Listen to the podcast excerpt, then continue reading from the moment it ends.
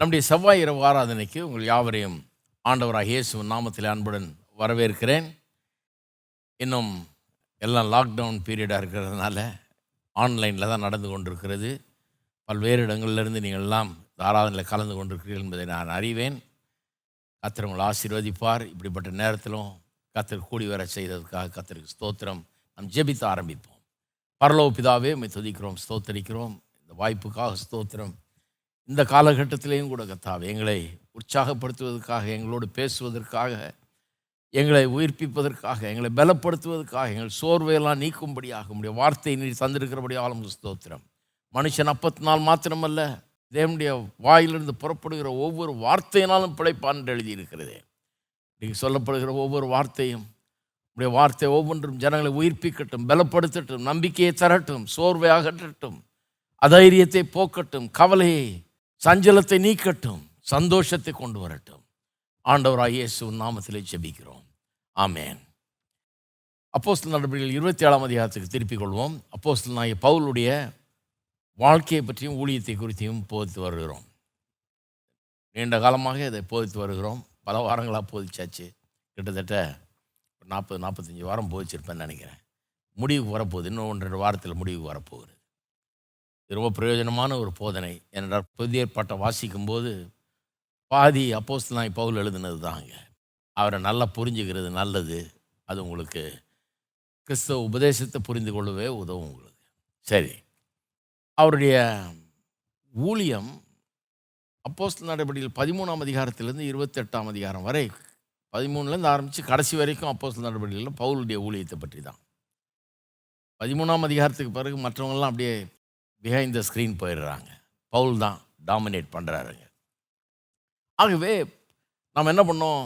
அவருடைய வாழ்க்கையை பற்றி முதல்ல பேசணும். அவருடைய பிறப்பு பின்னணி அதெல்லாம் பேசணும். அவருடைய மனம் திரும்புதல் எப்படி இயேசுவை சந்திச்சார் அதை பற்றிலாம் பேசணும். பிறகு ஊழியம்னு வந்த பிறகு பதிமூணாம் அதிகாரத்துக்கு போயிட்டோம்.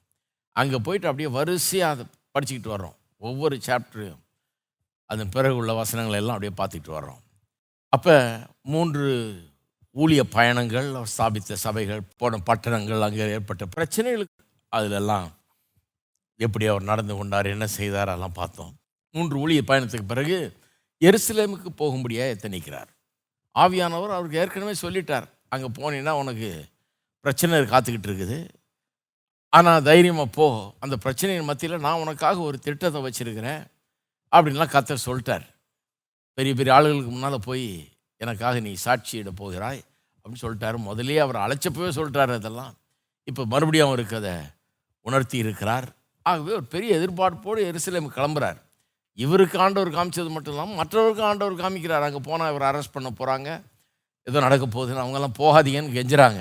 இருந்தாலும் போகிறார் ஏன்னா கத்தர்கிட்ட ஏற்கனவே சொல்லிட்டார். அது என்னுடைய சித்தத்தின்படி நோக்கத்தின்படி எல்லாம் நடக்குது அப்படின்னு சொல்லிட்டதுனால பயம் இல்லாமல் போகிறாரு ஏற்கனவே கத்தர் வெளிப்படுத்தினபடியே எருசலேமில் தேவாலயத்தில் கைது செய்யப்படுகிறார்.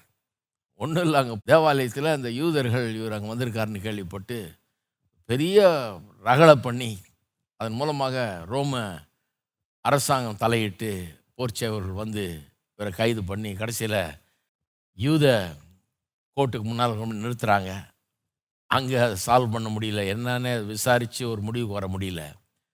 பிறகு அங்கேருந்து செசரியா பட்டணத்துக்கு கொண்டு போகிறாங்க ஏன்னா அங்கே அவர் கொல்றதுக்கு எத்தனிக்கிறார்கள்னு கண்டுபிடிச்சி எப்படியாவது அவர் கொண்டுடணும்னு பார்க்குறாங்க எருசலேமில். அங்கே வச்சிருக்கக்கூடாதுன்னு அந்த நூற்றுக்கு அதிபதி அவரை பேக்கப் பண்ணி செசரியா பட்டணத்துக்கு அனுப்புகிறாரு செசரியா பட்டணத்துக்கு வந்து அங்கே மூன்று ஆட்களால் விசாரிக்கப்படுகிறார். ஒன்று ஃபெலிக்ஸ் என்கிற ஒரு நியாயாதிபதி ரெண்டாவது ஃபெஸ்டஸ் என்கிற இன்னொரு நியாயாதிபதி மூன்றாவதாக அக்ரிப்பா ராஜா என்கிற ஒரு மனுஷன். மூணு பேரும் விசாரிக்கிறாங்க. மூணு பேரும் விசாரித்து கடைசியில் கண்டுபிடிச்சது என்ன? இவர் எந்த குற்றமும் செய்யலை. இவர் மேலே எந்த குற்றமும் கிடையாது. கொல்லப்படுவதற்கோ கைது செய்யப்படுவதற்கோ ஏற்றவரே கிடையாது இவர். அந்த மாதிரி ஒரு குற்றம் இவர் செய்யவே இல்லைன்றதை கண்டுபிடிக்கிறாங்க. கண்டுபிடிச்சிட்டு கடைசியில் அகிரிப்பா சொல்லிடுறாரு. இந்த மனுஷன் ராயனுக்கு அவைய விடாமல் இருந்தால் சீசருக்கு அப்பீல் பண்ணுறேன்னு சொல்லிட்டார்ல இவர். அதனால தான் இப்போ ரோமாபுரிக்கு அனுப்ப வேண்டியதாக இருக்குது இல்லைன்னா வீட்டுக்கு அனுப்பிச்சிருக்கலாம் இந்த ஆளை. இவர் நாள் மேலே எந்த குற்றமும் இல்லை. இவர் வந்து நான் ராயன்ட்ட போக போகிறேன்றார் அதனால் போட்டோம். அவர் சொன்னபடியே அனுப்புவோம். ஏன்னா ரோம பிரஜை இவர். அவருடைய ரிக்வஸ்ட்டை கொடுத்தாகணும்னு சொல்லிட்டு சரின்னு அனுப்ப திட்டமிடுறாங்க. அங்கே தான் இப்போ இருக்கிறோம். அதில் இருபத்தி ஏழாம் அதிகாரத்தை இன்றைக்கி பார்க்க போகிறோம் ரோமாபுரிக்கு கொண்டு செல்லப்படும்படியாக ஒரு நூற்றுக்கு அதிபதி ஒரு ரோம போர்ச்சேவருடைய கையில் மிலிட்ரி ஆஃபீஸர் கையில் ஒப்படைக்கிறாங்க. இவரும் மற்ற பிரிசனர்ஸ் எல்லாம் கொண்டு போக போகிறாங்க இருபத்தி ஏழாம் அதிகாரத்தில் இந்த கதை ஆரம்பமாகிறது. நான் முதல் ரெண்டு வசனத்தை வாசித்த ஆரம்பிக்கிறேன். நாங்கள் இத்தாலிய தேசத்துக்கு கப்பல் ஏறி போகும்படி தீர்மானிக்கப்பட்ட போது பவுலையும் காவலில் வைக்கப்பட்டிருந்த வேறு சிலரையும் அகுஸ்து பட்டாளத்தை சேர்ந்த யூலியு என்னும் பெயர் கொண்ட நூற்றுக்கு அதிபதியின் இடத்தில் ஒப்புவித்தார்கள். அதிரமித்தியம் ஊர்க்கப்பலில் நாங்கள் ஏறி ஆசியா நாட்டு கரைபிடித்தோட வேண்டும் என்று நினைத்து புறப்பட்டோம். மக்கதோனிய தேசத்து தெசலோனிக்கிய பட்டணத்தானாகிய அரிஸ்தர்க்கு எங்களுடனே கூட இருந்தான். இங்கே ஒரு காரியத்தை கவனிக்க வேணும். இந்த இருபத்தி ஏழாம் அதிகாரம் வந்து ரோமோபுரிக்கு போகிற வழியில் கப்பலில் பெரிய கப்பல் சேதம் ஏற்படுகிறது. பெரிய ஒரு சூறாவளியில் சிக்கி கப்பல்லாம் சேதமாகிறது. இவள் உயிருக்கே ஆபத்தாகிறது. அப்பேற்பட்ட ஒரு கடலில் ஒரு ஆபத்தில் இவர்கள் சிக்குகிறார்கள். கடல் கொந்தளிப்பு காற்று இப்படின்னு சொல்லி சூறாவளியில் சிக்கிறாங்க.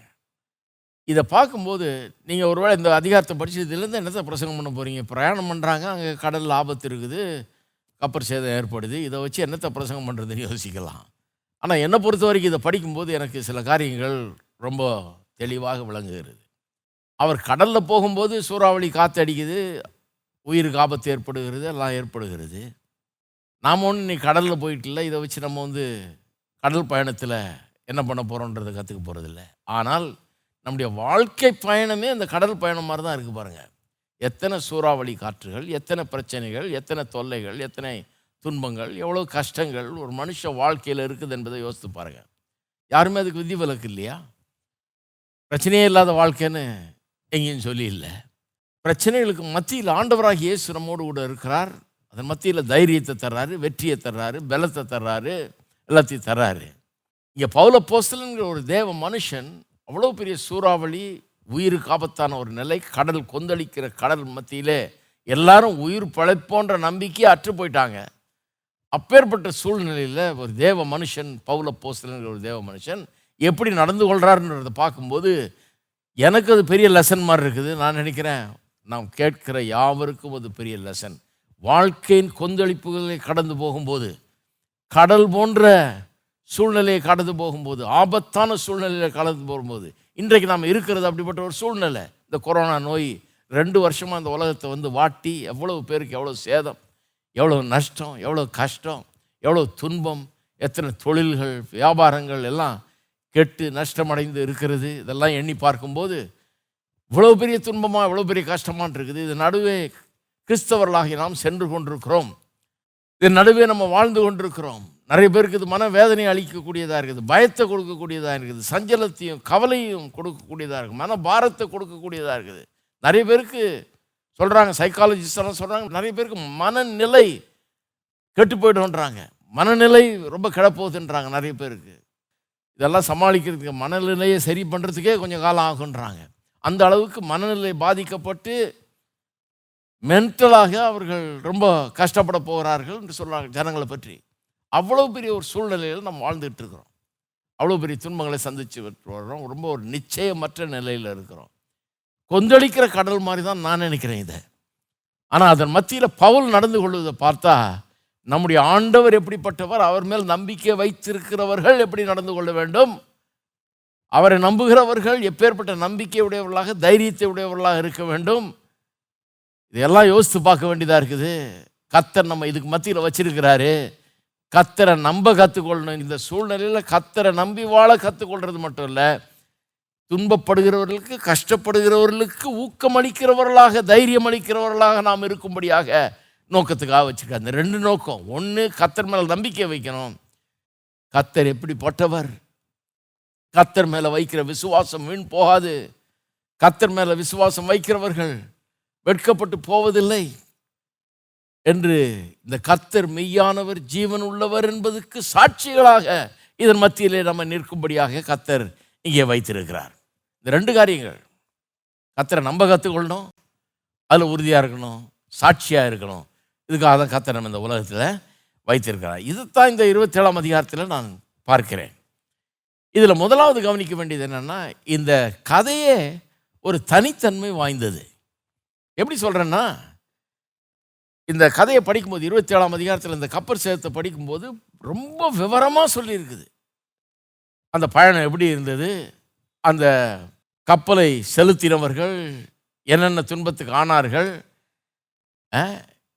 இதில் எப்படிப்பட்ட ஒரு பிரயாணமாக இது இருந்தது? எப்படி இந்த கடலுடைய பிரச்சனை இந்த கடலில் ஏற்பட்ட பிரச்சனைகள் எவ்வளவு ஆபத்தாக இருந்தது? என்ன இருந்தது? அந்த ஆபத்துகளை எப்படி இவர்கள் சமாளித்தார்கள்? அந்த நேரத்தில் இவங்க மாலுமிகள் இவங்கெல்லாம் எப்படி நடந்து கொண்டார்கள் என்ன பண்ணாங்க இதை பற்றி பல விவரங்கள். இது என்னமோ ரொம்ப ஹிஸ்டாரிக் அக்கௌண்ட்டாக இருக்குது. இதை படிக்கும்போது எனக்கு ஒரு இது என்னென்னா நிறைய பேர் பைபிளை பற்றி என்ன சொல்கிறாங்க பைபிளில் எழுதியிருக்கிறதெல்லாம் என்னையா அதெல்லாம் கட்டுக்காத மாதிரி. அப்படி தான் நினைக்கணும். யார் கண்டா அதெல்லாம் உண்மையா இல்லையான்னு. இது எவ்வளோ பெரிய உண்மைங்கிறதுக்கு இதை விட பெரிய சாட்சி இருக்க முடியாது. பல சாட்சிகள் இருக்குது? அதில் இது ஒரு முக்கியமான ஒரு அதிகாரம்னு நினைக்கிறேன். என்ன ஒரு டீட்டெயில்டாக என்ன அழகாக இங்கே கொடுக்கப்பட்டிருக்குது பாருங்க. அந்த காலத்து உலகத்தினுடைய வாழ்க்கையை அற்புதமாய் சித்தரிக்கிறது இந்த வேத பகுதி. அற்புதமாய் சித்தரிக்கிறது. ரொம்ப சரியாக சித்தரிக்கிறது. ஜேம்ஸ் ஸ்மித் என்கிற ஒரு பெரிய ஆராய்ச்சியாளர் இருந்தார். ஒரு ஸ்காட்டிஷ் பர்சன் அவர் ஸ்காட்லாண்டை சேர்ந்தவர் அவர். அவர் இந்த கிழக்கத்திய நாடுகள் மத்தியில் வாழ்ந்தவர் அவர். வாழ்ந்து நிறைய அங்கே பயணம் செய்து அங்கே ஆராய்ச்சி நடத்தினவர். எதை பற்றி ஆராய்ச்சி நடத்துனார்னா அங்கே இருக்கிற வெதர் பேட்டர்ன்ஸ் அங்கே இருக்கிற இந்த சீதோஷ்ண நிலை மற்றும் அதனுடைய ஜியாகிரஃபி அதனுடைய அமைப்பு அந்த நிலத்தினுடைய அமைப்பு அதனுடைய கிளைமேட்டு அது இது இந்த மாதிரி அந்த வாழ்க்கையே ஆராய்ச்சி பண்ணவர் அவர். அப்படி ஆராய்ச்சி பண்ணவர் தன்னுடைய ஆராய்ச்சியின் முடிவுகளை ஒரு புஸ்தகத்தில் எழுதியிருக்கார். இந்த புஸ்தகத்து பேர் வந்து the voyage and shipwreck of Saint Paul பௌலப்போஸ்தலனுடைய கப்பர் பயணமும் கப்பர் சேதமும் அப்படிங்கிற ஒரு புஸ்தகத்தை எழுதியிருக்கார். அதில் அவர் என்ன சொல்கிறாருன்னு சொன்னால் இந்த இருபத்தி ஏழாம் அதிகாரத்தில் சொல்லப்பட்டிருக்கிற காரியங்களை வாசிக்கும் போது என்ன தெரியுதுன்றாரு?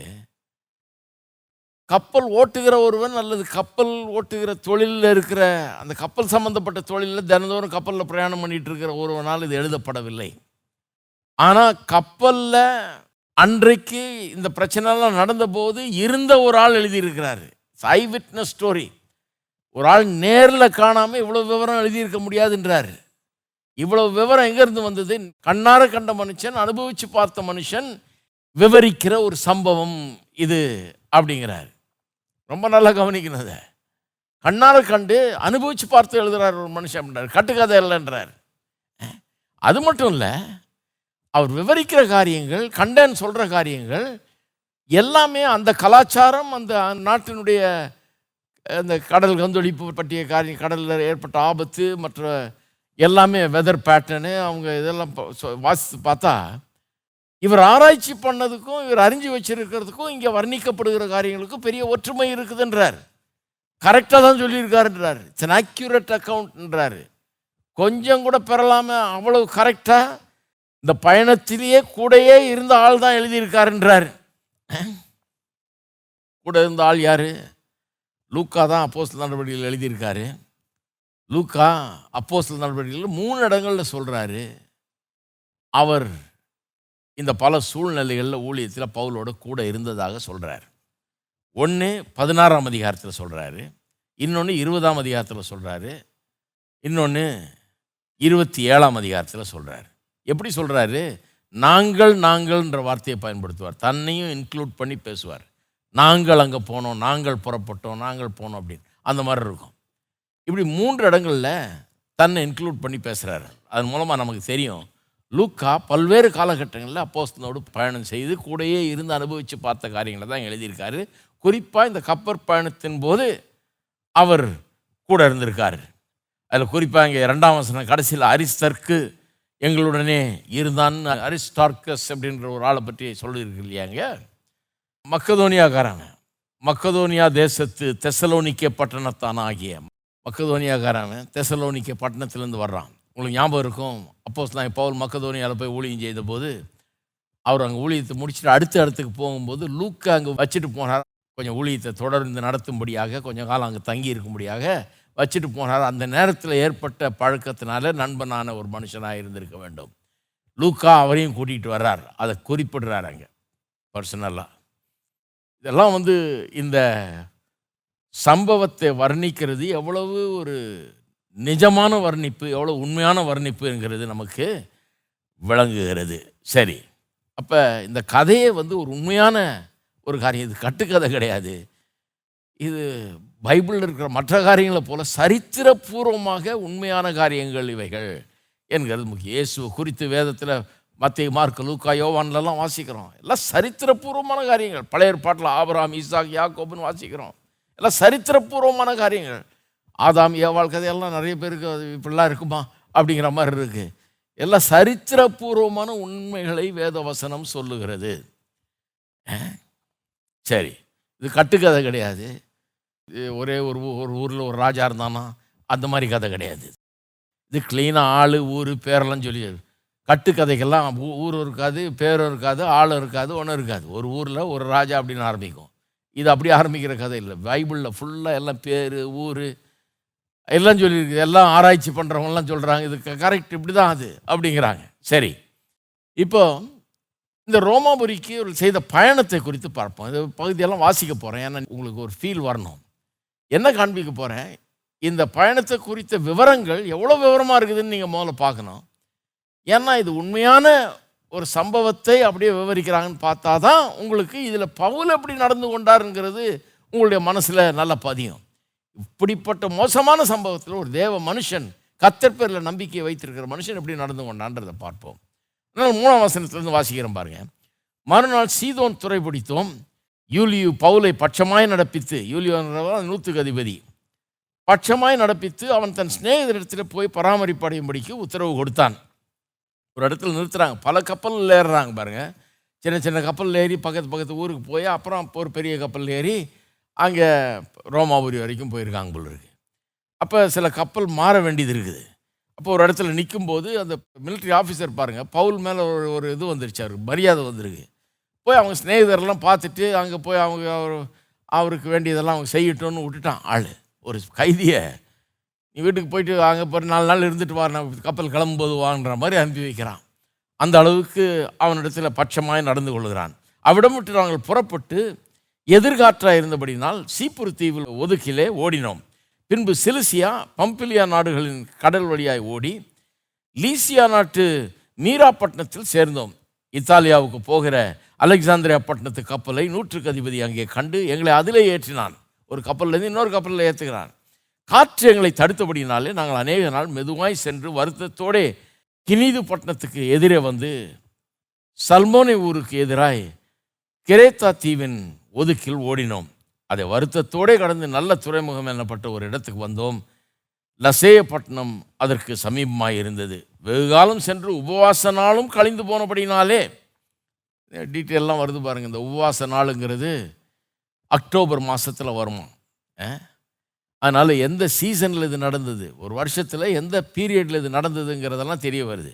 உபவாச நாளும் கழிந்து போனபடினாலே இனி கப்பல் யாத்திரை செய்கிறது மோசத்துக்கு ஏதுவாக இருக்கும் என்று பவுல் அவர்களை நோக்கி மனுஷரே இந்த யாத்திரையினாலே சரக்குக்கும் கப்பலுக்கும் மாத்திரமல்ல நம்முடைய ஜீவனுக்கும் வருத்தம் மிகுந்த சேதம் உண்டாகும் என்று காண்கிறேன் என்று சொல்லி அவர்களை எச்சரித்தான். பவுலுக்கு ஒரு வெளிப்பாடு கிடைக்குது. கடவுள் காமிக்கிறார் காண்கிறேன் அப்படிங்கிறான். ஐ பர்சீவ் பாருங்க கத்தர் சில காரியங்களை ஆவியில் மனுஷனுக்கு காட்டுறாரு. ஒரு மனுஷன் கத்தரோடு தொடர்பில் இருக்கும்போது இருக்கும்போது அவனுக்கு சில காரியங்களை காண முடிகிறது ஆவிக்குள்ளாக. நூற்றுக்கு அதிபதி பவுலினால் சொல்லப்பட்டவர்களை பார்க்கிலும் மாலுமியும் கப்பல் எஜமானையும் அதிகமாக நம்பினான்.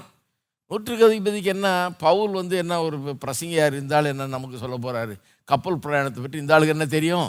அதனால் இவர் பேச்சை கேட்காம நான் மாலுமி பேச்சை கேட்போம் மற்றவங்க பேச்சை கேட்போன்ட்டு பவுல் பேச்சை கேட்காம விட்டார் அவர். பவுல் மேலே மரியாதை இருக்குது ஆனால் கப்பலை பற்றி இந்த ஆளுக்கு என்ன தெரியும் பிரசங்கியாக இருக்கு அப்படின்ட்டு கேட்காம விட்டார். அந்த துறைமுகம் மழைக்காலத்திலே தங்குவதற்கு வசதியாக இராதபடினால் அவ்விடத்தை விட்டு தென்மேற்கையும் வடமேற்கையும் நோக்கி இருக்கும் கிரேத்தா தீவில் உள்ள துறைமுகமாகிய பெனிக்ஸ் என்னும் இடத்தில் சேரக்கூடுமானால் சேர்ந்து மழைக்காலத்தில் தங்கும்படி அநேகம் பேர் ஆலோசனை சொன்னார்கள். நிறைய பேர் சொல்கிறாங்க அங்கே ஒரு பெனிக்ஸ் தீவுன்னு ஒன்று இருக்குது. அங்கே போயிடலாம் அது பெட்டராக இருக்கும். அப்படின்னு சொல்கிறாங்க தென்றல் மெதுவாய் அடித்தபடியினால் நாங்கள் கோரினது கைகூடி வந்தது என்று எண்ணி அவ்விடம் விட்டு பெயர்ந்து கிரேத்தா தீவுக்கு அருகாக ஓடினார்கள். கொஞ்ச நேரத்துக்குள்ளே யூரோக்கிலியோன் என்னும் கடுங்காற்று அதில் மோதிற்று கப்பல் அதில் அகப்பட்டு கொண்டு காற்றுக்கு எதிர்த்து போகக்கூடாதபடினால் காற்றின் போக்கிலே கொண்டு போகப்பட்டோம். பிரச்சனை ஆரம்பிச்சிருச்சு பாருங்க. பவுல் சொன்னார் போக வேணாயா? ஆபத்து இருக்குது. உயிருக்கே ஆபத்தாயிடும். கப்பலுக்கு மட்டும் இல்லைன்னாரு கேட்காம போனாங்க. இப்போ காற்று அடிக்குது. காற்றின் போக்கில் கப்பல் கொண்டு போகப்படுது. ஒன்றும் பண்ண முடியல இவங்களால். அப்படி கிளவுதா எனப்பட்ட ஒரு சின்ன தீவின் ஒதுக்கிலே ஓடுகையில் வெகு வருத்தத்தோடு படவை வசப்படுத்தினோம். அதை அவர்கள் தூக்கி எடுத்த பின்பு பல உபாயங்கள் செய்து கப்பலை சுற்றி கொண்டு சொரிமணலில் விழுவோம் என்று பயந்து பாய்களை இறக்கி விதமாய் கொண்டு போகப்பட்டார்கள். மேலும் பெருங்காற்று மழையில் நாங்கள் மிகவும் அடிபட்டபடியினால் மறுநாளில் சில சரக்குகளை கடலில் எறிந்தார்கள். மூன்றாம் நாளிலே கப்பலின் தளவாளங்களை எங்கள் கைகளினாலே எடுத்து எறிந்தோம். அநேக நாளாய் சூரியனாவது நட்சத்திரங்களாவது காணப்படாமல் மிகுந்த பெருங்காற்று மழையும் அடித்து கொண்டிருந்தபடினாலே இனி தப்பி பிழைப்போம் என்னும் நம்பிக்கை முழுவதும் அற்றுப் போயிற்று.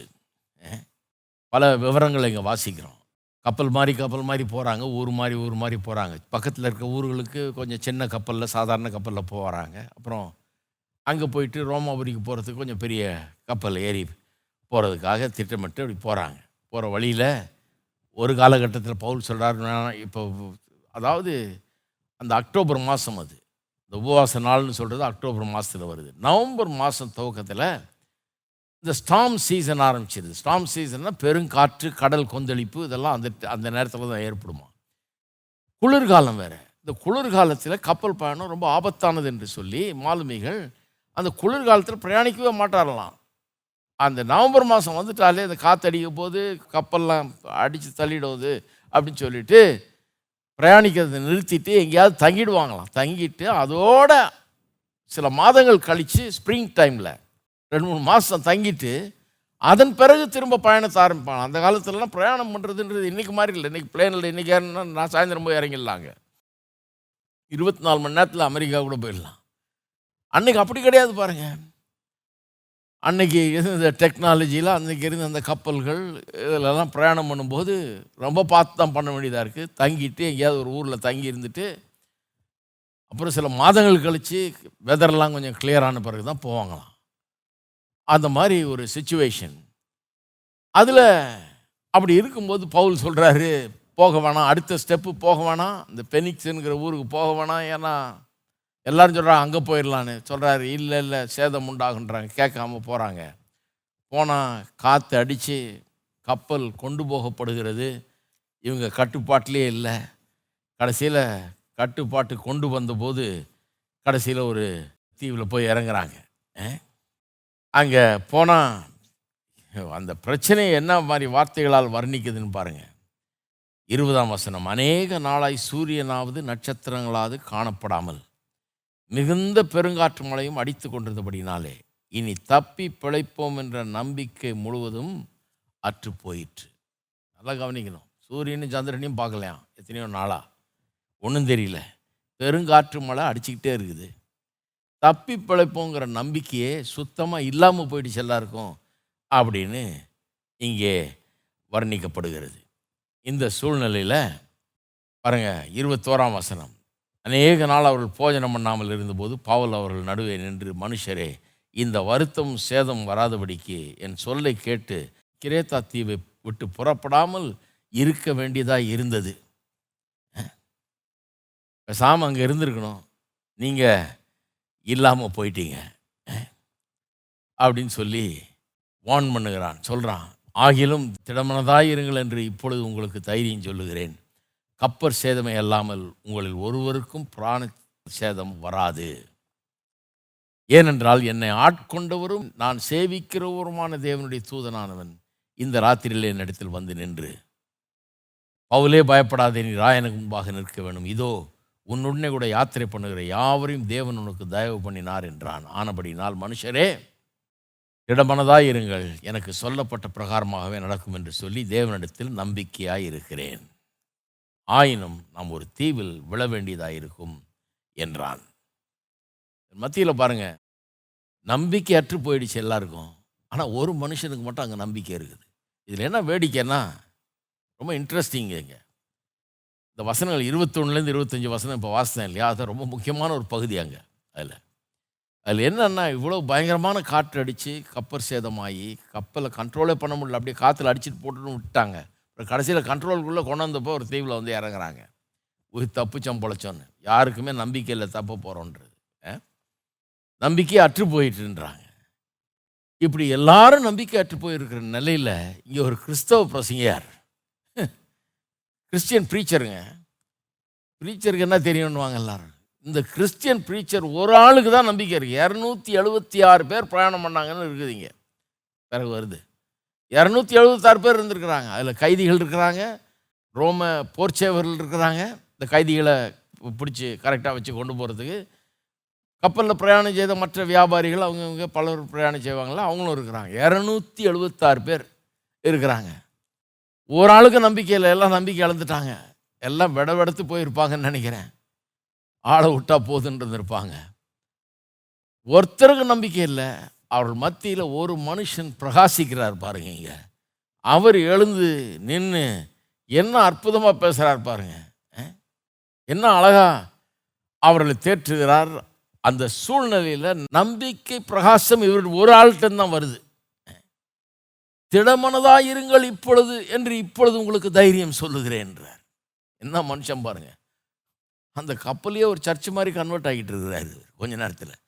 ரோம போர்ச்சவர் முதற்கொண்டு மிலிட்ரி ஆஃபீஸர் முதற்கொண்டு வியாபாரிகள் முதற்கொண்டு பிரிசனர்ஸ் முதற்கொண்டு அப்போ சிறை கைதிகள் முதற்கொண்டு எல்லாம் உட்காந்து கேட்டுன்னு இருக்காங்க.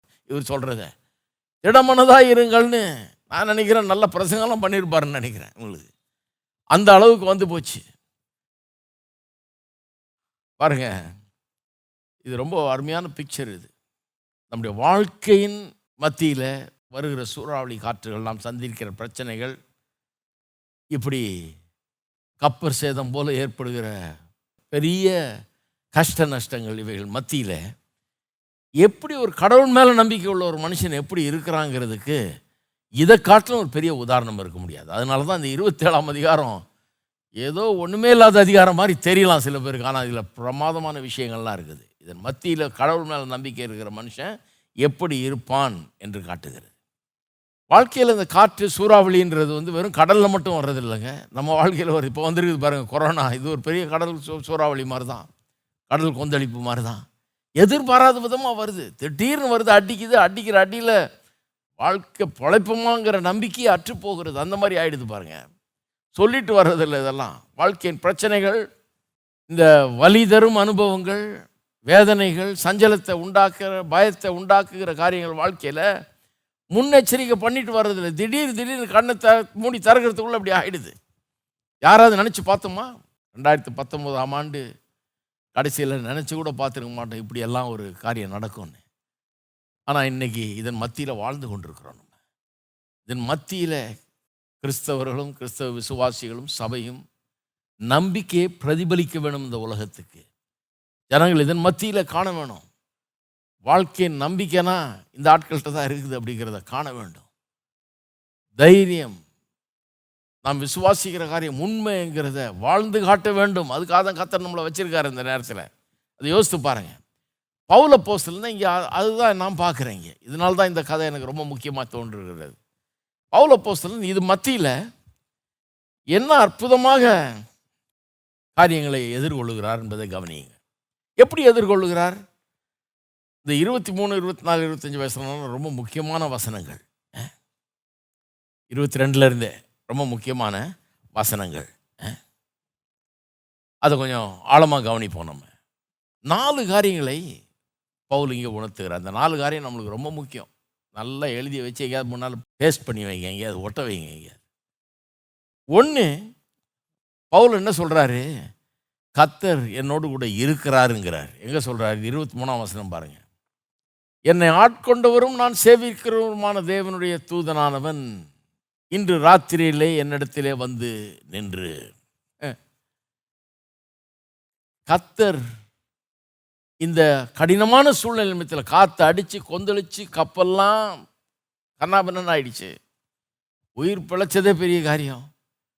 குழப்பமான்ற நம்பிக்கையே போயிடுச்சு. ஆனால் கத்தர் என்னோடு கூட இருக்கிறார் அப்படிங்கிறார். இந்த சூழ்நிலையில் கத்தர் என்னோட கூட இருக்கிறார்ன்ற நம்பிக்கை இருக்குது. உங்களுக்கு நம்பிக்கை இருக்கா? ஏசு என்ன சொன்னார்? சீஷர்களுக்கு என்ன சொன்னார்? உலகம் எங்கும் போய் சகல ஜாதிகளுக்கும் சுவிசேஷ பிரசங்கியுங்கள். அதான் பண்ணிட்டு இருக்கார் பவுல்.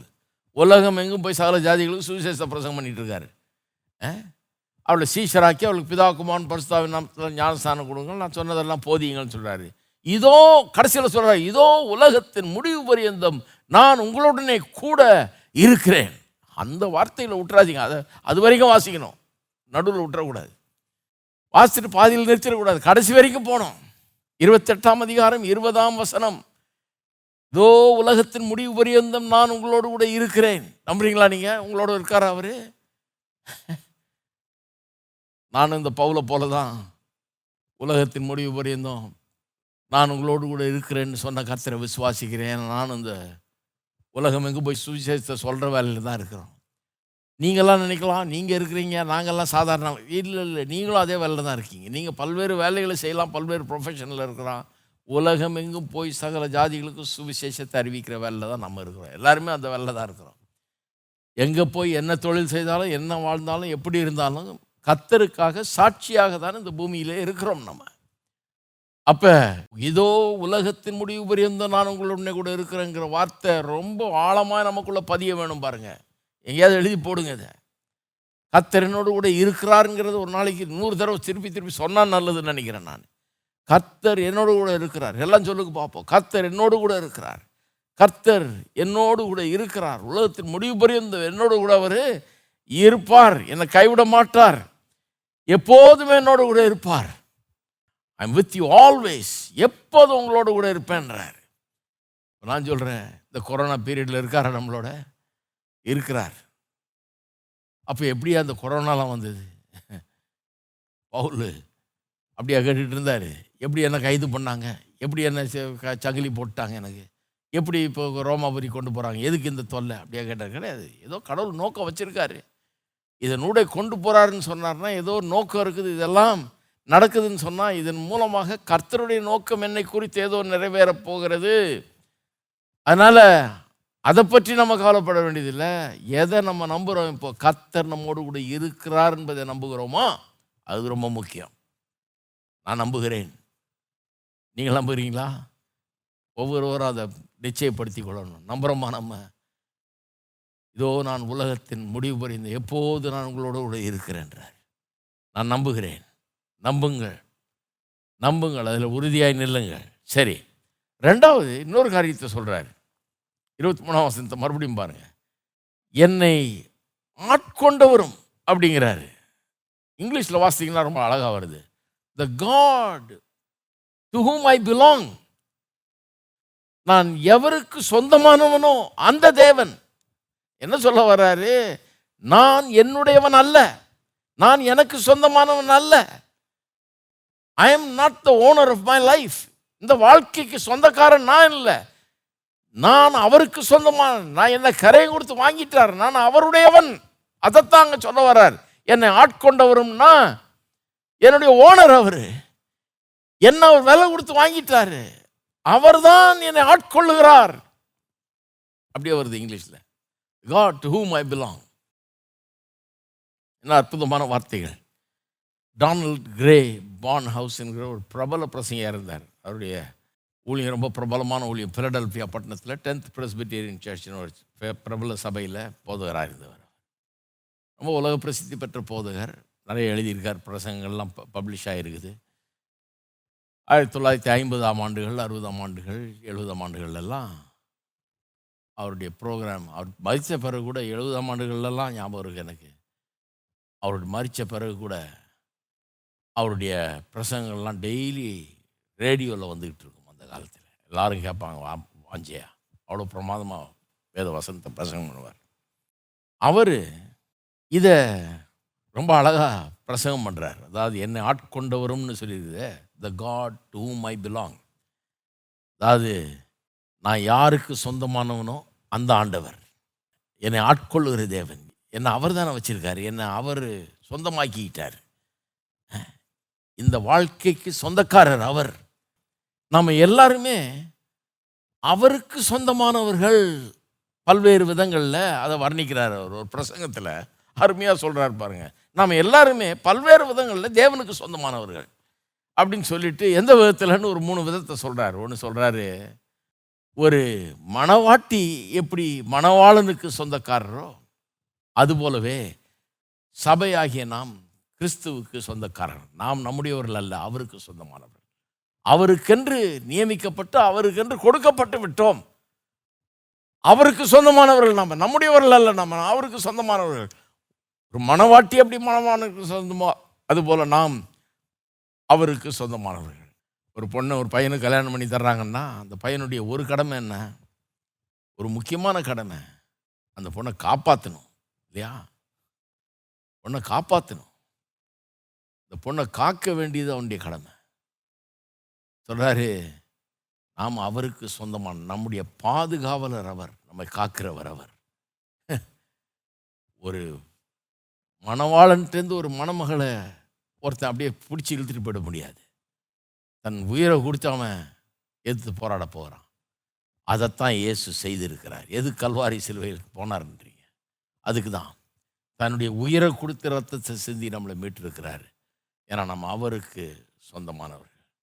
ரெண்டாவது மணவாட்டி மணவாளன்றது மட்டும் இல்லை. அதாவது மணவாட்டி மணவாளனுக்கு எப்படி சொந்தமோ அப்படி நாம் அவருக்கு சொந்தமானவர்கள் மட்டும் இல்லை. ரெண்டாவது ஒரு பிள்ளை தகப்பனுக்கு எப்படி சொந்தமோ ஒரு பிள்ளை ஒரு தகப்பனுடைய பிள்ளை இல்லையா அது? தகப்பன் சொல்லுவான் இது ஏன் பிள்ளை அப்படிம்பா. அப்போ ஒரு பிள்ளை எப்படி ஒரு தகப்பனுக்கு சொந்தமான பிள்ளையோ அது போலவே நாம் தேவனுடைய பிள்ளைகளாக இருக்கிறபடினாலே நாம் தகப்பனாகிய நம்முடைய பரலோக தகப்பனுக்கு சொந்தமானவர்களாக இருக்கிறோம் அப்படிங்கிறார். இப்போ என்ன பிக்சருங்க ஒவ்வொரு தகப்பனுக்கும் பிள்ளையை குறித்த ஒரு பொறுப்பு இருக்குது. பிள்ளைக்கு போஷிக்கிறது மட்டும் இல்லை பாதுகாக்கிறதும் பொறுப்பு. ஆனால் நம்ம இந்த பாவ உலகத்தில் வாழ்கிறோம் நிறைய தகப்பன்மார் இருக்க வேண்டிய அப்படிப்பட்ட ஒரு நல்ல தகப்பன்மாராக சில நேரத்தில் இருக்க முடியாமல் போயிடுது. ஏன்னா இவங்களுக்கு ஆயிரம் பிரச்சனை.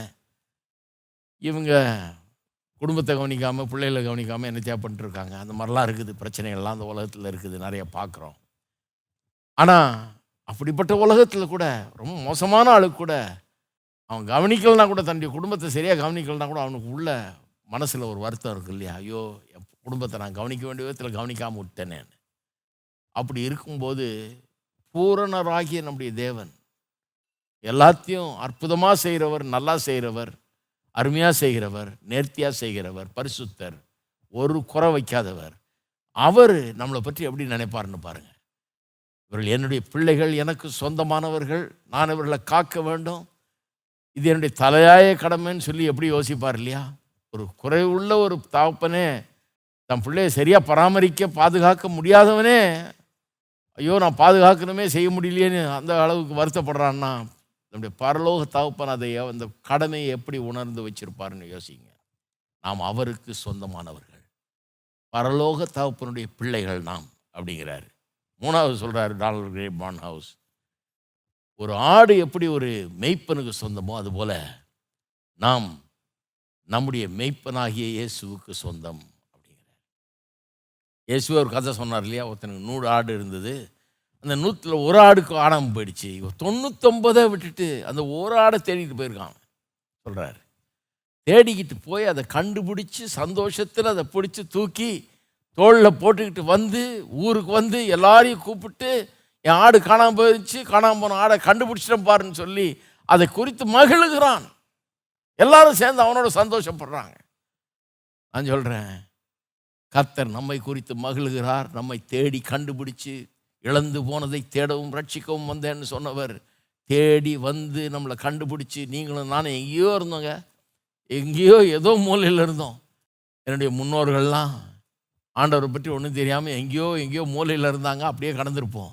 நல்ல காலம் தேடி கண்டுபிடிச்சி பிடிச்சி எடுத்துகிட்டு வந்திருக்கிறார் கொண்டாந்துருக்காரு. எப்படி கொண்டாந்தாருன்னு யோசித்து பார்க்குறேன் எனக்கு ஆச்சரியமாக இருக்குது நம்மளை எப்படி தேடி கண்டுபிடிச்சாரு? நம்மளை எப்படி சொந்தமாக்கிக்கிட்டாரு? நான் சொல்கிறேன் நம்மளை தேடி கண்டுபிடிச்சது மட்டும் இல்லை நம்ம குறித்து அவர் மகிழுகிறார். தேடி கண்டுபிடிக்கிறதுக்குன்னு வந்தார். இன்றைக்கி கேட்டுக்கொண்டிருக்கிற கிறிஸ்தவ விசுவாசிகளுக்கு சொல்கிற உங்கள் ஒவ்வொருவரையும் தேடி கண்டுபிடித்து சொந்தமாக்கி கொள்ளவே வந்தார். நீங்கள் அவருக்கு சொந்தமானவர்கள் தேடி கண்டுபிடிச்சிருக்காரு. நீங்கள் அவருக்கு சொந்தமானவர்கள். இப்போ கைவிட்டுருவாருன்னு நினைக்கிறீங்களா? நான் சொல்கிற கைவிடவே மாட்டாருங்க. உங்களை தேடிக்கிட்டு வந்தவர். உங்களை காக்க மாட்டாருன்னு நினைக்கிறீங்களா? பத்திரமா வைக்க மாட்டாருன்னு நினைக்கிறீங்களா? நிச்சயமாக செய்வார். இந்த நம்பிக்கையை விட்டுறக்கூடாது பாருங்க. விசுவாசத்தை பெரிதாக வைக்க வேண்டிய நேரம் இது. தான் ஒரு ஆள் இப்படி ஜெபம் பண்ணுவாராம். அதை பற்றி கேள்விப்பட்டிருக்கேன் பாருங்கள் சொல்லுவாராம் God do you know they're attacking your property இவருக்கு ஏதாவது பிரச்சனை வரும்போது தொல்லை வரும்போது ஜெபம் பண்ணுவார் கத்தாவே உங்களுக்கு தெரியுமா? உம்முடைய சொத்துக்கு ஆபத்து வந்திருக்குது. உம்மை உம்முடைய சொத்தை இங்கே சீண்டுறாங்க பந்தாடுறாங்க தொந்தரவு கொடுக்குறாங்க. அப்படின்னு ஜெபம் பண்ணுவாராம். நீங்களும் நானும் அவருடைய சொத்தாக இருக்கிறோம் அவருக்கு சொந்தமானவர்களாக இருக்கிறோம். ஒரு மணவாட்டி எப்படி மணவாளனுக்கு சொந்தமோ ஒரு பிள்ளை எப்படி தகப்பனுக்கு சொந்தமோ ஒரு ஆடு எப்படி மெய்ப்பனுக்கு சொந்தமோ ஒரு மணவாளன் எப்படி மணவாட்டியை நேசிப்பானோ காப்பாற்றுவானோ ஒரு ப- தகப்பன் எப்படி பிள்ளையை நேசித்து காப்பாற்றுவானோ ஒரு ஆட்டை அந்த மெய்ப்பன் உயிரை கொடுத்து எப்படி காப்பாற்றுவானோ நேசிப்பானோ அதுபோல தேவன் நம்மை பார்க்கிறார். நாம் அவருக்கு சொந்தமானவர்கள். என்னை ஆட்கொண்டவர் என்று சொல்கிறதுல பவுல் சொல்லுகிறதுல அவ்வளோ விஷயம் அடங்கியிருக்கு த காட் ஹூஸ் ஐ ஆம் அவர் என்னுடைய தேவன்னு சொல்ல என்னுடைய தேவனாக இருக்கிறவர்னு சொல்லலை. அது வேறு இடங்கள்ல சொல்கிறாரு இங்கே சொல்கிறது என்ன? அந்த தேவனுக்கு நான் சொந்தமாக இருக்கிறேன்றார். நான் அவருக்கு சொந்தம். அவருடைய சொத்து. என்னை ஆட்கொண்டவர். வெறும் எனக்கு இந்த ரட்சகர் மட்டும் இல்லை என்னை ஆட்கொண்டவர். என்னை ஆட்கொண்டவர்னா நான் அவருக்கே சொந்தமாயிட்டேன் நான் என்னுடையவன் அல்ல அப்படிங்கிறார். மூணாவது ஒன்று என்ன சொன்னேன்? தேவன் என்னோட இருக்கிறார்ன்ற நம்பிக்கை பவுலுக்கு இருக்குது. ரெண்டாவது நான் அவருக்கு சொந்தமானவன் அப்படிங்கிற நம்பிக்கை. கடல் கொந்தளிப்பின் மத்தியில் இதெல்லாம் கரெக்டாக இருக்கணும் பாருங்கள் இது இதுதான் நம்மளை காப்பாற்று மூணாவது நான் அவரை சேவிக்கிறேன் அவருடைய சேவையில் இருக்கிறேன் நான். அதையும் அதே வசனம் தான் சொல்கிற மாதிரி இருபத்தி மூணாம் வசனத்திலேயே ஏனென்றால் என்னை ஆட்கொண்டவரும் நான் சேவிக்கிறவருமான தேவன். அவர் யாரு? என்னை ஆட்கொண்டவர் நான் சேவிக்கிறவர். சேவிக்கிறவர்னா நான் அவருடைய சேவையில் இருக்கிறேன் அவருடைய ஊழியத்தில் இருக்கிறேன் அவருக்காக இருக்கிறேன் இந்த உலகத்தில். நான் இந்த உலகத்தில் இருக்கிறது நோக்கமே அவருக்காக தான். அவருக்கு சாட்சியாக இருக்கும்படியாக அவருக்காக வாழும்படியாக அவரை எடுத்து காட்டும்படியாக அவரை சொல்லும்படியாக நான் இருக்கிறேன் அப்படிங்கிறார். பவுல்கிட்ட ஏற்கனவே ஆண்டவர் சொல்லியிருக்கார் இல்லையா? ரோமாபுரி வரைக்கும் போய் அங்கே வரைக்கும் நீ சாட்சியாக இருக்க வேணும்னு சொல்லி. அது சொல்கிறாரு இங்கே சொல்லி காமிக்கிறார் பாருங்கள் என்னை ஆட்கொண்டவரும் நான் சேவிக்கிறவருமான தேவனுடைய தூதனானவன் இந்த ராத்திரியில் என்னிடத்தில் வந்து நின்று பவுலே பயப்படாதே. கவனிங்க நீ ராயனுக்கு முன்பாக நிற்க வேண்டும். ராயனுக்கு முன்னால் நிற்க வேணும்னா என்ன? சும்மா அங்கே கை கட்டி நிற்கிறதுக்காக இல்லை குற்றவாளியாக நிற்கிறதுக்காக இல்லை ராயனுக்கு முன்னால் நின்று இந்த இயேசு நாதரின் கதையை நீ சொல்ல வேண்டும். ஏன் சிலுவையில் மறிச்சார்னு சொல்ல வேண்டும். இவர் யார்? எதுக்கு அந்த உலகத்தில் வந்தார்னு சொல்ல வேண்டும். இவர் எப்படி ஜனங்களை ரட்சிக்கிறார்னு சொல்ல வேண்டும். அவ்வளோ பேருக்கு முன்னால் ரோமாபுரியில் நீ சாட்சி சொல்ல வேணும். ராயனுக்கு முன்பாக நீ போய் நிற்க வேணும். அவ்வளோ பெரிய ஒரு காலிங் அழைச்சப்பவே சொல்கிறார் தமஸ்குக்கு போகிற வழியில் அழைச்சார். அப்பவே சொல்லிட்டாரு. அங்கேயே சொல்லிட்டார் தமஸ்கு பண்டத்திலே சொல்லிட்டாரு. அதனால தான் இப்போ கொண்டு போயிட்டு இருக்கிறார் அப்போ பவுல போஸ்தலன் யோசித்து பார்க்குறாரு ராயனுக்கு முன்பாக நான் நிற்க வேணுன்றது கத்தருடைய சித்தம். கடல் இங்கே கொந்தளிக்குது. இது எவ்வளவு கொந்தளிச்சாலும் என்ன இது சாகடிக்க முடியாது. ஏன்னா ராயனுக்கு முன்பாக நிற்க வேண்டியது நான் நிற்க வேண்டியதுன்றது அவருடைய சித்தம். அதுக்காக கொண்டு போயிட்டு இருக்கிறாரு இது கொந்தளிச்சிட்டு போகுது. கொந்தளிச்சுட்டு அது அடங்கிடும். அது என்னை கொல்ல முடியாது. ஆபிரஹாம்கிட்ட கத்த சொன்னார் இல்லையா குமாரனா ஈசாக்கை கொண்டு போய் நான் காட்டுற மலையில் போய் பலியிடுன்றார். இன்னொரு தகப்பனாக இருந்தால் உள்ளமே உடஞ்சிருக்கும். இவன் போய் தான் தன்னை கொண்டுகிட்டு இருப்பான். இப்படி ஒரு தெய்வம் கேட்டுருச்சேன்னு. இவன் போய் பிள்ளைய கொண்டு போய் பலியிட கொண்டு போகிறான் எப்படி அவ்வளோ தைரியம் வந்தது? காலகத்தில் எழுந்திரிச்சு கிளம்பிட்டான் ஆள். விறகு எடுத்துக்கிட்டான் கத்தி எடுத்துக்கிட்டான் எல்லாத்தையும் எடுத்துக்கிட்டான். போய் கொல்றது கொல்றது மட்டும் இல்லை எரித்து சாம்பலாக்கணும். அதுதான் பலியிடுறது. போகிறதுக்கு ரெடி ஆகிட்டான் எப்படி அப்படி ரெடி ஆக முடியுது? எப்படி அவ்வளோ பெரிய நம்பிக்கை? மனம் கலங்கலையா? நட குன்றி போகணுமே கால் நடக்கக்கூடாது. எப்படி அவ்வளோ தைரியமாக போகிறான் ஏன்னா கத்தர் அவன்கிட்ட சொல்லிட்டாரு. அவனுக்கு பிள்ளை இல்லாமல் இருந்தான் இல்லையா? அப்போ அவனுக்கு அதை பற்றி அவனுக்கு ஒரு பெரிய கரசனை. கத்தர் அவனுக்கு சொல்கிறாரு இல்லை இல்லை. உன் கற்ப பிறப்பே பிறக்க போகுது. உனக்கு ஒரு பிள்ளை பிறக்க போகுதுன்னு. அதுக்குள்ளே இவன் என்ன பண்ணிட்டான்? ஒரு தன்னிடத்தில் இருந்த அடிமை பெண்ணின் மூலமாக ஒரு பிள்ளையை பேத்துட்டான் ஏன்னா மனைவிக்கு பிள்ளை பிறக்க சான்ஸ் இல்லைன்னு வயசாயிடுச்சுன்னு. இப்போ அவன் சொல்கிறான் இல்லாண்டவரே இருக்குது ஏற்கனவே ஒரு பையன் பிறந்திருக்கிறான் அடிமை பெண் மூலமாக அவன் இருந்துட்டு போட்டோம் அப்படிங்கிறான். கர்த்தர் சொல்கிறார் இல்லை இல்லை உன்னுடைய கற்ப பிறப்பே ஈசாக்கின் மூலமாக உன்னுடைய சந்ததி விளங்கும்னு சொல்லிட்டாரு அன்னைக்கு. பிறக்கிறதுக்கு முன்னாடியே சொல்லிட்டாரு இவன் மூலமாக தான் சந்ததி விளங்கும்னு. சந்ததி இவன் மூலமாக தான் விளங்கும்னா இவன் மூலமாக தான் சந்ததி விளங்க போகிறதுனா இவன் மூலமாக தான் ரட்சகராக இயேசு வரணும் இவன் மூலமாக தான் அந்த ஆபிரஹாமின் சந்ததி வர வேண்டும். இஸ்மவேல் மூலமாக அல்ல அடுத்த பையன் மூலமாக அல்ல. அவனும் இருந்துட்டு போட்டு அவனையும் ஆசீர்வதிக்கிறேன்ட்டாரு. ஆனால் இவன் மூலமாக தான் இந்த சந்ததி மேசியாவின் சந்ததி அப்படின்ட்டாரு. அப்போ இவன் மூலமாக தான் வந்து இயேசு இந்த உலகத்தில் பிறக்கணும்னா இவன் சாக முடியாது. அப்படியே செத்தாலும் பலியாக இட்டாலும் சாம்பலாக எரித்து போட்டாலும் அதிலிருந்து எழுப்பி திரும்ப தருவார் நிச்சயமாக. அப்படிங்கிற நம்பிக்கை அவனுக்கு இருக்குது ஏன்னா கத்தர் சொல்லிட்டார் இல்லையா? அப்போ பவுல போசலனுக்கு இது மனசில் இருக்குது. என்ன மனசில் இருக்குது? என்ன கர்த்தர் ராயனுக்கு முன்னால் நிற்பேன்ட்டாரு நான் எப்படி சாக முடியும்? இதில் சாக போகிறது அதனால தான் அவ்வளோ நிச்சயமாக சொல்கிறாரு ராயன் முன்பாக நீ நிற்க வேண்டும். இதோ உன்னுடனே கூட யாத்திரை பண்ணுகிற யாவரையும் தேவன் உனக்கு தயவு பண்ணினார். அப்படின்னா யாரும் சாக போகிறதில்ல ஏன்னா நீ சாக முடியாது. உன்னை சாகாமல் பத்திரமா கொண்டு போய் அங்கே சேர்க்க வேண்டியது கடவுளுடைய கடமையாக இருக்குது. ஏன்னா அவர் உனக்காக ஒரு சித்தம் வச்சுருக்காரு. அதனால ஒரு ஆளும் சாக போகிறதில்ல ஓ நிமித்தமாகவே அத்தனை பேரும் பிழைக்க போகிறாங்க அவ்வளோ பேருக்கு உயிர் ஈவாக கொடுக்கப்பட போகிறது அப்படிங்கிறார். நாலாவது பவுல் எல்லா சூழ்நிலையின் மத்தியிலையும் கர்த்தர் சொன்னது அப்படியே நிறைவேறும் என்று விசுவாசிக்கிறான். கடினமான சூழ்நிலையின் மத்தியில் கடல் காத்தடிக்குது கொந்தளிக்குது எல்லாம் உயிர் பிழப்பமான்னு சந்தேகப்படுறான். இவனுக்கு மட்டும் சந்தேகம் இல்லை ஆளுக்கு. இவர் மட்டும் சந்தேகம் இல்லாமல் இருக்கார் இந்த மனுஷன். எப்படி? கர்த்தர் சொன்னது நிறைவேறணுமே? ராயன்கிட்ட போய் நிற்பேன்னாரு ராயனுக்கு முன்பாக நான் சாட்சி கொடுக்கணுமே? இதை பற்றி சொல்லணுமே? இந்த சுவிசேஷத்தை அங்கே அறிவிக்கணுமே? ரோமாபுரியில் சொல்லணுமே? அதுக்காக நிச்சயமாக நான் சாக முடியாது. கத்தர் சொன்னது நிச்சயமாய் நிறைவேறும். இப்போ சொன்னேன் இல்லையா? ஈசாக்கின் கதை. ஈசாக்கின் மூலமாக அவன் சந்ததி வழங்குனார்? ஆகவே ஈசாக்கு சாக முடியாது. செத்தாலும் மறுபடியும் எழுப்பி அவனை தருவார் திரும்ப ஆண்டவர். அப்படிங்கிற ஒரு நம்பிக்கை. எப்பேற்பட்ட ஒரு நம்பிக்கை பாருங்கள் நான் சொல்லுகிறேன் வாழ்க்கையின் கடினமான சூழ்நிலை மத்தியில் ரொம்ப கஷ்டமான சூழ்நிலை மத்தியில் நம்ம போயிட்டுருக்கலாம் வாழ்க்கை ரொம்ப சில நேரத்தில் சஞ்சலம் மிக்கதாகிடுது சவால் மிக்கதாகிடுது பயமுறுத்துது அச்சுறுத்துது பயமாக இருக்குது சில நேரத்தில். ஆனால் அதன் மத்தியில் நம்மளை எப்படி பலப்படுத்தி கொள்வது பயத்தை நீக்குவது எப்படி எப்படி திடப்படுவது நான் சொல்கிறேன் இந்த காரியங்கள் தான். ஒன்று கத்தர் உலகத்தின் முடிவு புரிந்து நம்மளோட எப்போதும் இருப்பேன்னு சொல்லிட்டார். ஆகவே நிச்சயமாக இருப்பார். ரெண்டாவது நாம் அவருக்கு சொந்தமானவர்கள். நான் அவருக்கு சொந்தம். அவர் என்ன கரையும் கொடுத்து வாங்கிட்டார். அவர் ப்ராப்பர்ட்டி இது. ஒன்றாகாது அவர் கையில் நான் இருக்கிறேன். ரெண்டு இல்லையா? மூணாவது நான் அவரை சேவிக்கிறேன் அவருக்காக வாழ்கிறேன் அவருடைய வேலையில் இருக்கிறேன். என் வாழ்க்கை அவருக்காக தான் நான் என்ன தொழிலில் இருந்தாலும் என்ன வேலை செஞ்சாலும் அவருக்காக தான் நான் வாழ்ந்து கொண்டிருக்கிறேன். சாட்சியாக இருக்க முடியாதான் உயிரோடு இருந்துகிட்டு இருக்கிறேன். மூணாவது அது நாலாவது ஆகவே எல்லா சூழ்நிலையிலும் ரொம்ப கஷ்டமான சூழ்நிலையில் பயமுறுத்துகிற அச்சுறுத்துகிற சூழ்நிலையிலும் ரொம்ப கடினமான சூழ்நிலை மத்தியில் கூட கத்தர் சொன்னது எப்படி நிறைவேறாமல் போகும் நிச்சயமாக நிறைவேறும். எனக்காக கத்தர் வச்சிருக்கிற நோக்கங்கள் திட்டங்கள் தீர்மானங்கள் எனக்காக ஒரு லக்கு வச்சுருக்கிறார். என்னை எங்கே கொண்டு போகணும்னு அவர் தீர்மானம் பண்ணி வச்சுருக்கார். அது முடிகிற வரை எனக்கு ஒன்றும் ஆகவே ஆகாது என்கிற நம்பிக்கை. அதுதான் பவுல போஸ்து இருக்கு.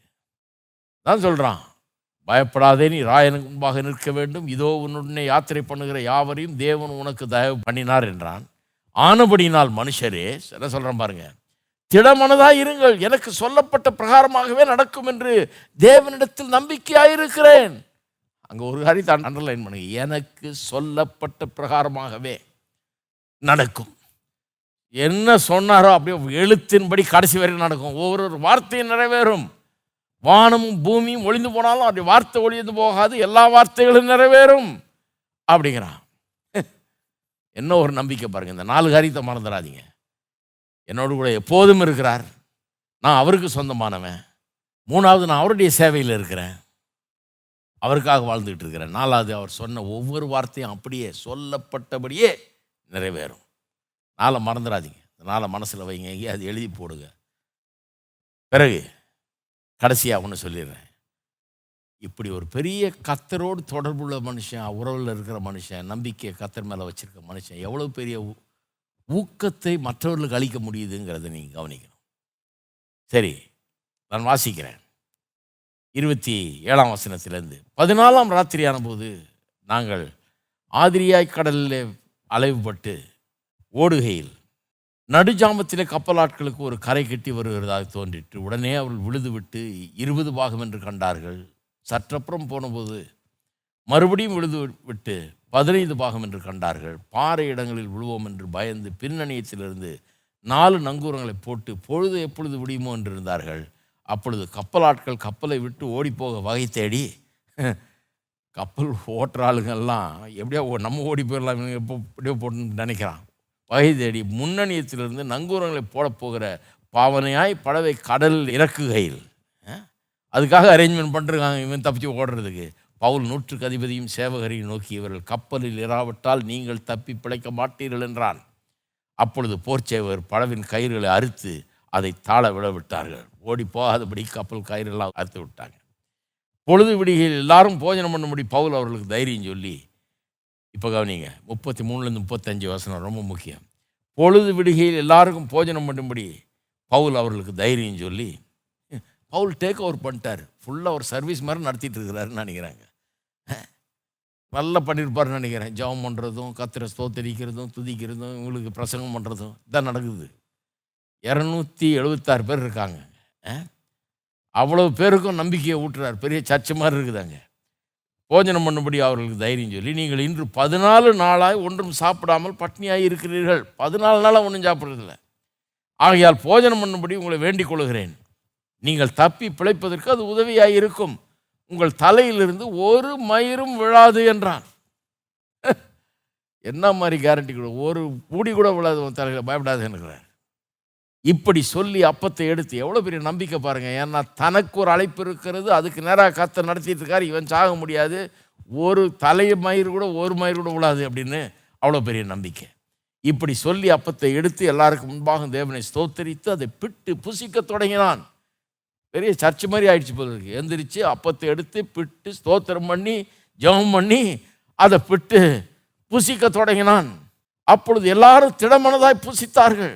எப்படி ஒரு கப்பல் சேதத்தின் மத்தியில் ஒரு பெரிய ஆபத்தின் மத்தியில் கத்தரை உயர்த்துகிறார் ஒரு மனுஷன் கத்தரை பற்றி உலகத்துக்கு போதிக்கிறார்னு பாருங்கள் எல்லாரும் திடமனப்பட்டு புசித்தார்கள். எல்லாருக்கும் தைரியம் வந்துருச்சு.